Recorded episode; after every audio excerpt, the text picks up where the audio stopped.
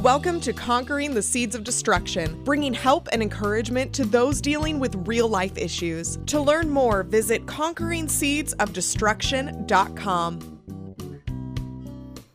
Welcome to Conquering the Seeds of Destruction, and my name is Maureen Y. Smith. Over the next weeks, I will be sharing with you some of my podcasts that have made the list of being the best of conquering the seeds of destruction. Now, whether this is your first time hearing the podcast or you remember it from before, I pray that it will provide help and encouragement to you in your life. Now, today I am going to talk about the new seed of survival that God plants into you to uproot the seed of gossip and the roots of slander, betrayal, and lying.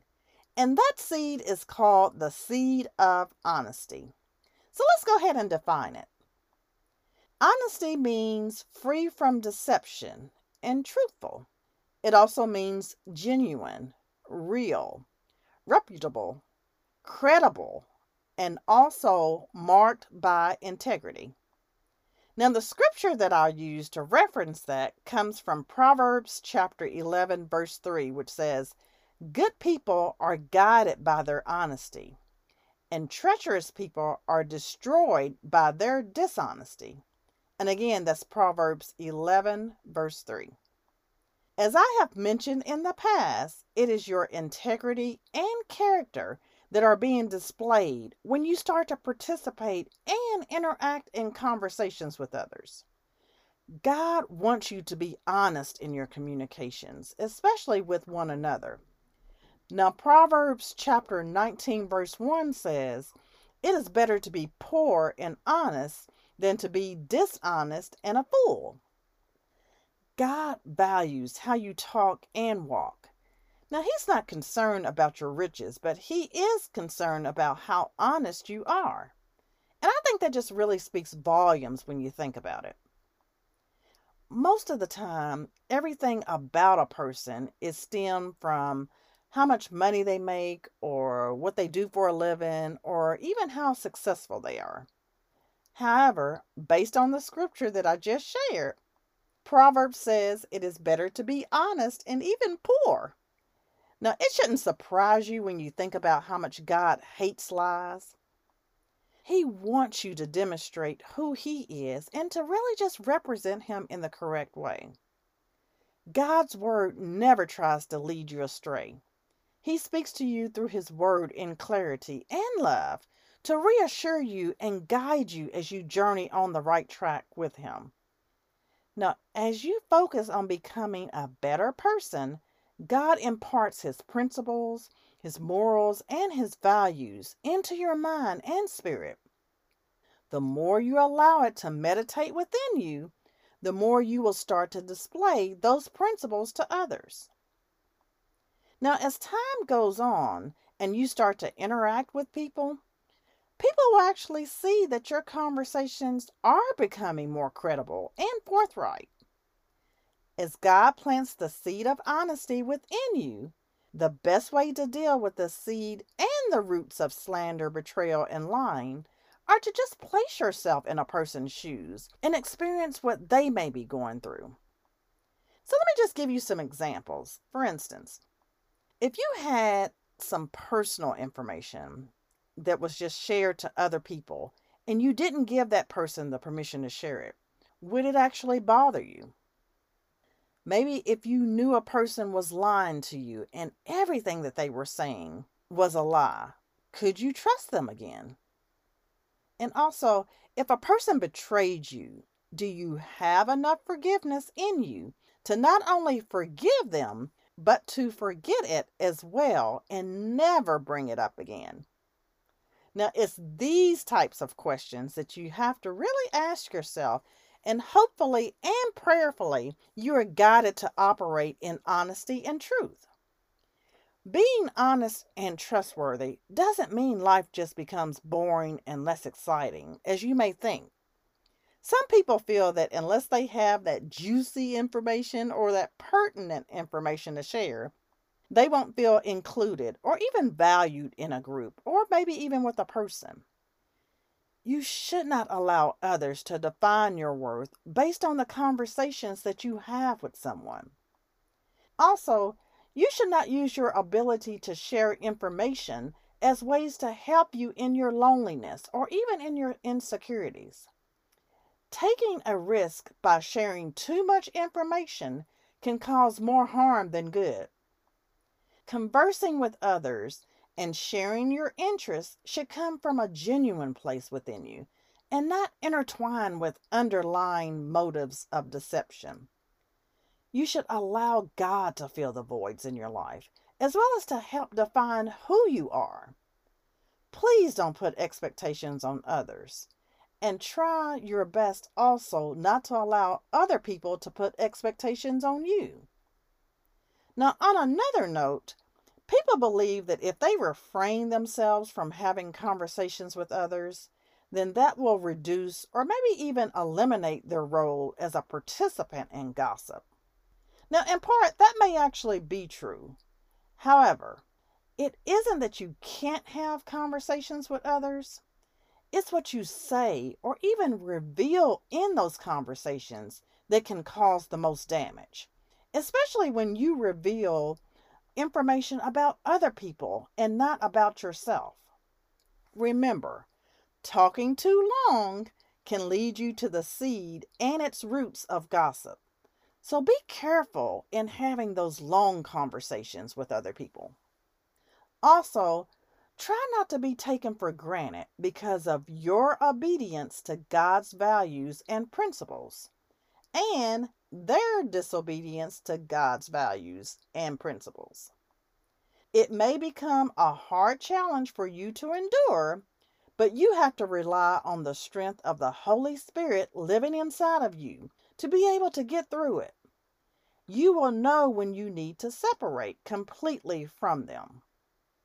So now let's go ahead and look at how God displayed the seed of honesty with Jesus' attackers. So I'm going to actually be sharing with you. First, I'm going to start off with Matthew chapter 27, verses 41 through 54.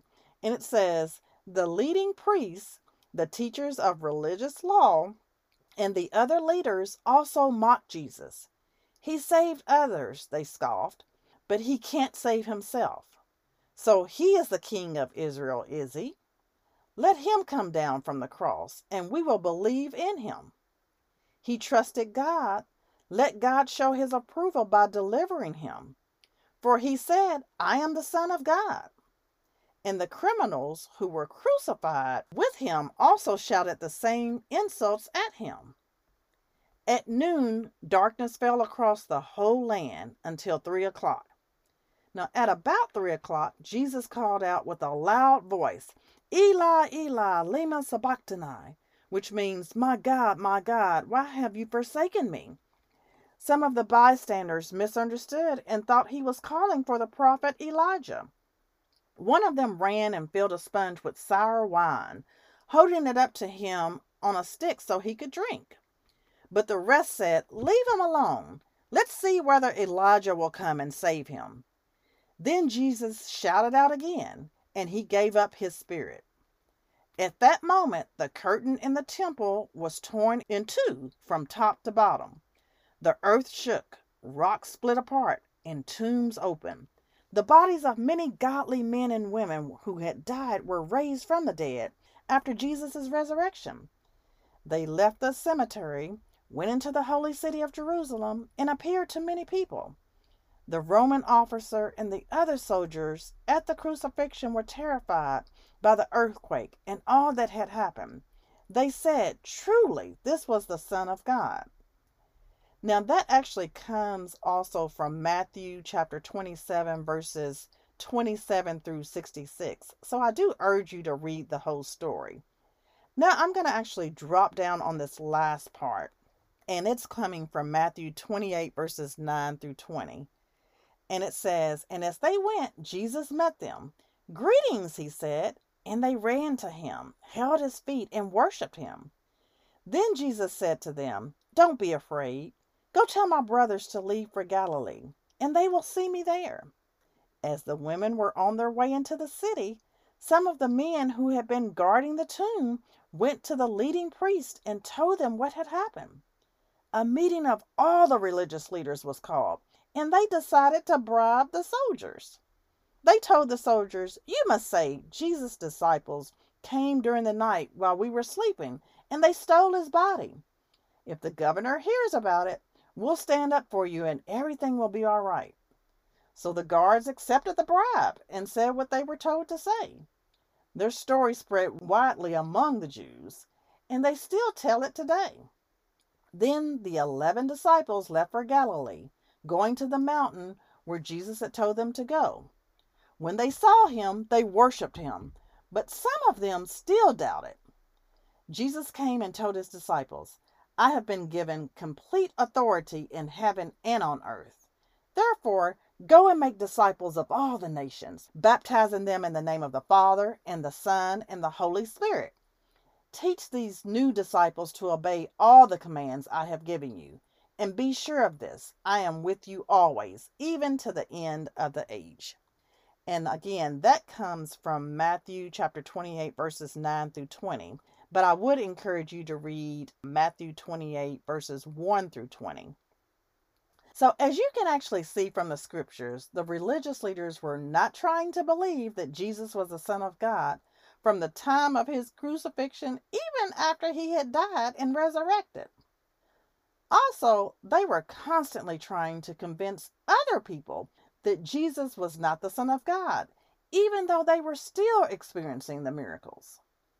After Jesus gave up his spirit, there was a major earthquake that caused the veil or even the curtain in the temple to be torn from top to bottom instead of bottom to top, which basically showed that there was now access to God through our faith in Jesus.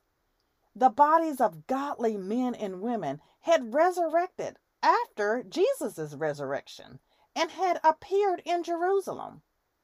Even when Jesus' body was gone, the religious leaders were still trying to create a story of what happened by saying that his body was stolen by his disciples, which of course wasn't the case. Some of the Roman soldiers even believed that Jesus was the Son of God, and they had the fear of God in them.